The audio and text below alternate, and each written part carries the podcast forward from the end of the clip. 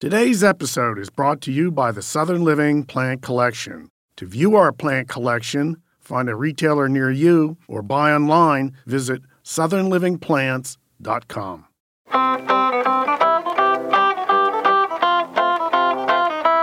People of America, it is your lucky day. It is I, Steve Bender, the Grumpy Gardener. Welcome to Ask Grumpy, a podcast from Southern Living. One of my foremost goals as Grumpy Gardener is to have all of my fans be able to grow gardens that are just as beautiful as mine. A daunting task, I know.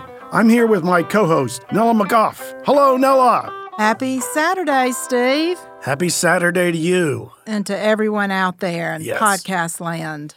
Everyone. Here's our question I live in Huntsville, Texas, and the weather has turned cold early. Most of the Meyer lemons are half yellow and half green.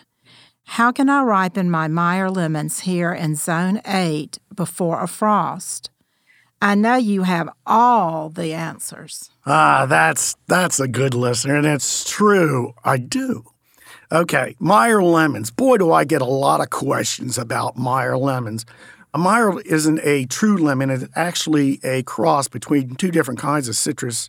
One's called a citron, and another one's called a mandarin, and it's very, very popular. You see it in stores a lot because the fruit is sweet, not real tart like a true lemon is. So that's why when I'm reading all these questions people are sending in, about half the questions are about what's wrong with my Meyer lemons? Okay, as regards your situation, uh, Meyer lemons, the fruit takes a long time to ripen. It can take months and months before it changes from green to yellow. But the thing is, if it starts to get cold outside and you're afraid of leaving this tree outside where it's going to freeze, you can't just pick the lemons from the tree, take them inside, and ripen them on the countertop. They won't ripen off the tree. So, what you need to do is if you have a Meyer lemon and you're growing in a place where you get frosts and freezes during the winter, what you need to do is grow it in a nice big container. And then before your first frost, you bring it inside to a bright sunny window and keep it inside for the winter time and let all the lemons ripen naturally on the tree. That's how it's done. Okay. Well, that's good to know. Thank you, Steve. You're welcome. We'll be right back with more after the break.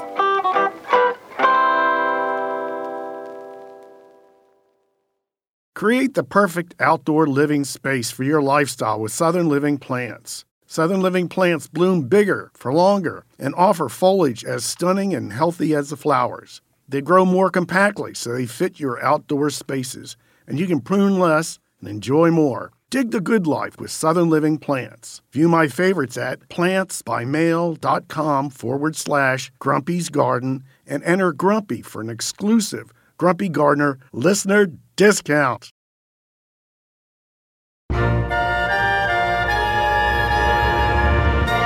Welcome back to Ask Grumpy, a podcast from Southern Living. Okay, Steve, here is our tip for today. Tip for today. Okay, our tip for today. So now we are on the downside. We're in October, headed towards November.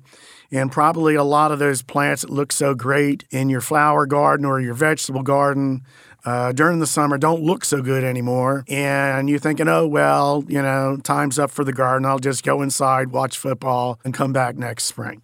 Well, that's not really a good idea. I got one more job for you, and that is you need to clean up the flower or the vegetable garden from all these plants that are kind of withered and looking poorly right now or maybe already dead. The reason is is because if you just leave all this debris there, you might be having disease spores spend the winter in your garden or you may have insect eggs or mite eggs spend the winter in your garden.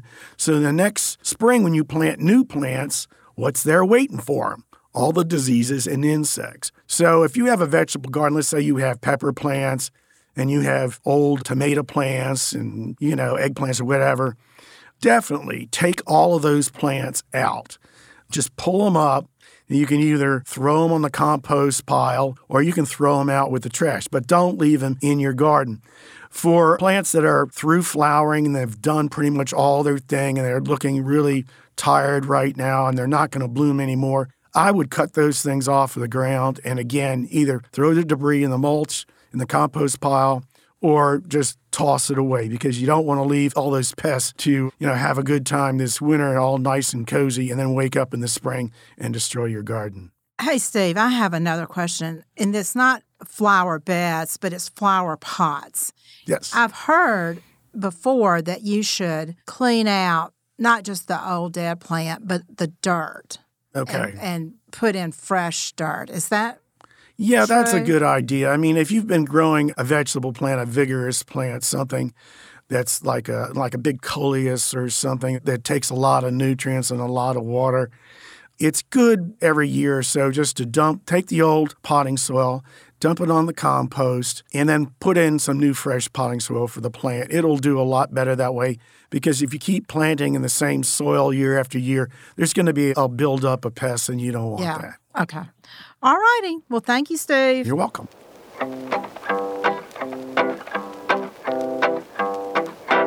Thanks for tuning in to Ask Grumpy. This podcast airs every Wednesday and Saturday. If you have a question, you know where to find me. No question goes unanswered on my Grumpy Gardener Facebook page. Be sure to follow us wherever you get your podcast so you don't miss an episode. And we love to have your feedback. If you could rate this podcast and leave a review, that would make Grumpy very happy. You can find us online at southernliving.com forward slash Ask Grumpy.